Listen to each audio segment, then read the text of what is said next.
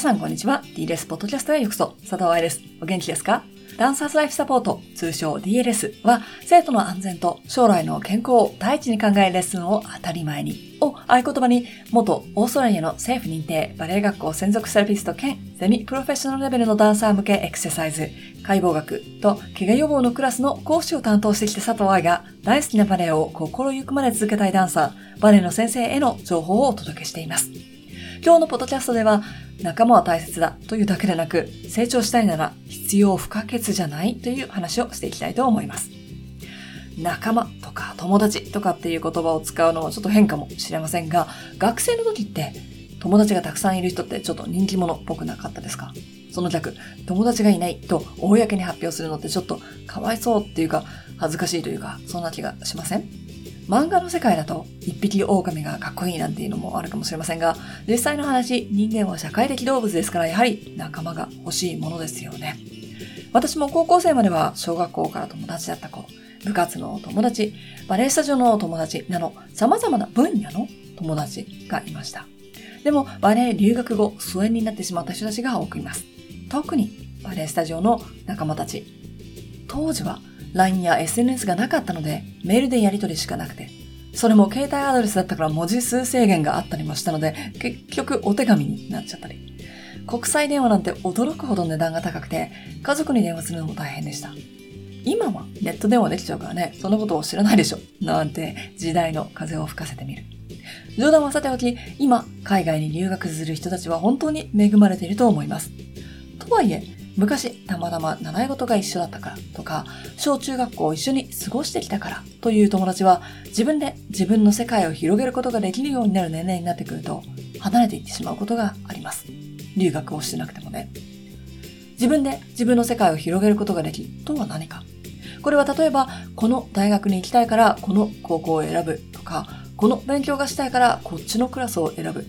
この会社に勤めたいから引っ越すみたいな感じで自分の意思で世界を選ぶようになってくることを指します。そして私が高校の卒業式に出ずにオーストラリアに留学したり、メルボルンにいる日本人グループとつるまずにバレエ学校やバレエ団の裏で時間を過ごすという生活を選んだから自然と離れていってしまう仲間がいるようにバレエダンサーに限らず人間は成長すると卒業する場所も出てきます。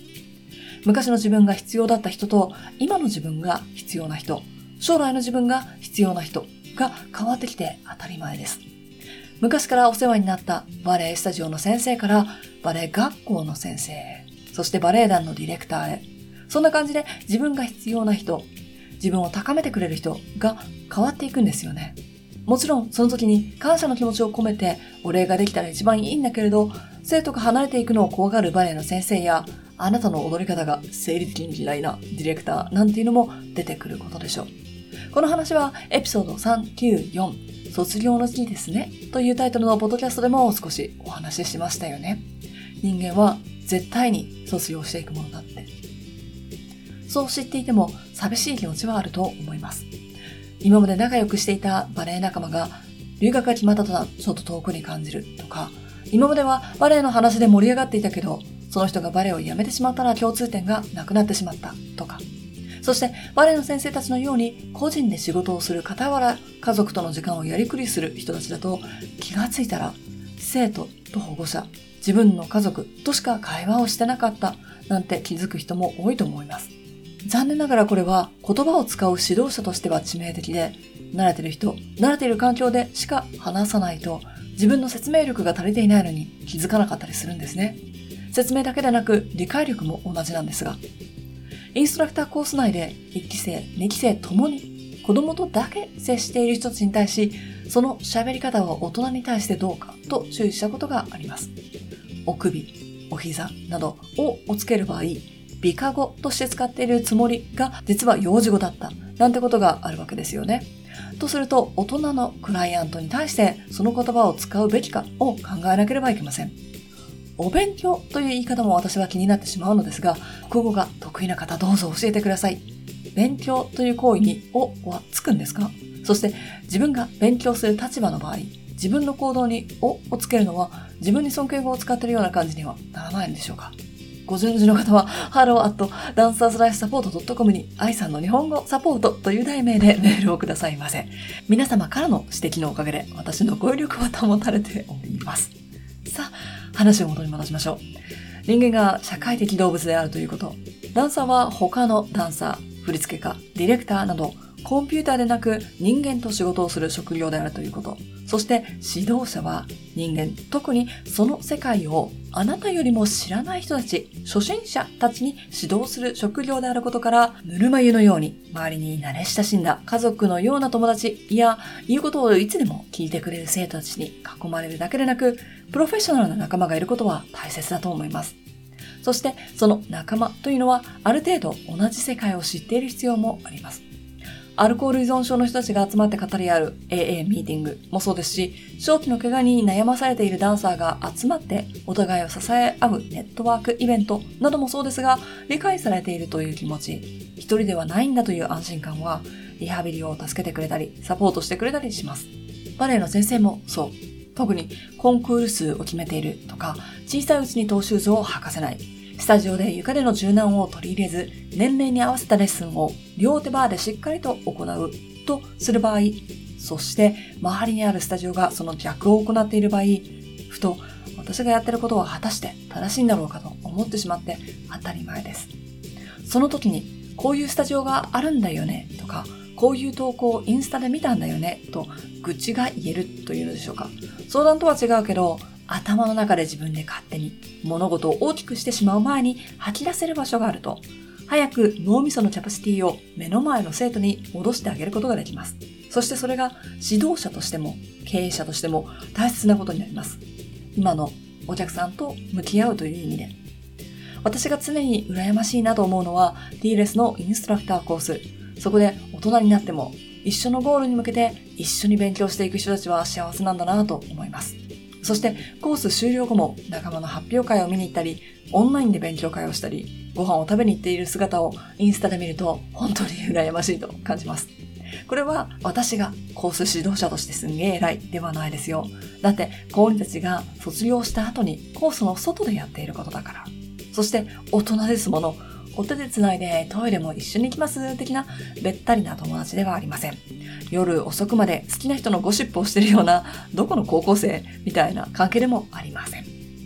ただ、DLS という小さな団体のインストラクターというもうすでに針の穴を通すような細かい共通興味がある人たちは自然と似てくるんでしょうね。類は友を呼ぶではないですが。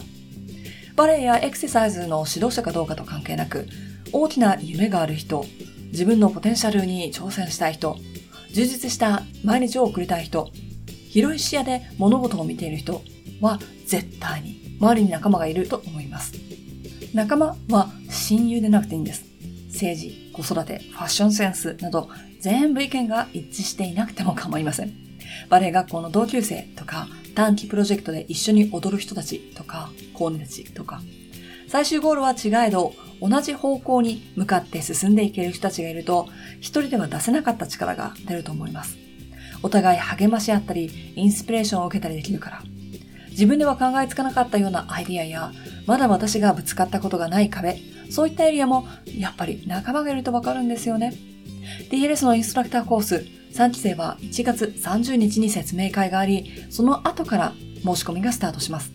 コースは4月よりスタート。ほとんどオンラインですが、最後の方に現地クラスや試験もあります。前から気になってきた人たちはもちろん、スタジオでウォームアップにエクササイズを取り入れたい人、新しくエクササイズクラスを生徒さんに提供したい人、フリーで教えてるけど指導できるクラスの幅を広げたい人は次のインストラクターコースはいつになるかわかりませんので今のうちにどうぞ。本当は2023年は第3期生を行わない予定だったんですがコロナなど自分ではどうしようもできない理由で最終試験に参加できなかった2期生も数名いるため、その人たちが卒業できるようにという意味も込めて、このタイミングで第3期生を行うことになりました。ただ、1期生と2期生の間は数年空いていますので、毎年恒例行われるわけではございません。また、今はバレエを踊る側だけど、将来指導にも興味がある。今は怪我していて思ったように踊れないから、この時間を使ってエクササイズの勉強をしたい。まだどう使うかはわからないけど、エクササイズの勉強に興味があって、どんな道にこの後つながるのかを見てみたいなどでも参加可能です。どれだけ勉強できるか、経験があるかは大切ではありません。それよりどれだけ勉強する気があるか、どれだけ生徒のことを考える力があるかの方が大切です。ポッドキャスト373でバリュー、価値観を考えるというエピソードがありますが、そちらを聞いてもらえたらコースに向いている人がわかりやすくなると思います。コースの詳細、資料、説明会についてもっと知りたい人は、インスタの DM、もしくは hello.dancerslifesupport.com にインストラクターコース詳細希望と教えてくださいね。無料説明会に参加してから合わなさそうだからやめたでももちろん大丈夫です。2023年、新しい側面を育てつつ、大切な仲間と出会える時間を手に入れちゃいましょう。ハッピーランシング、佐藤愛でした。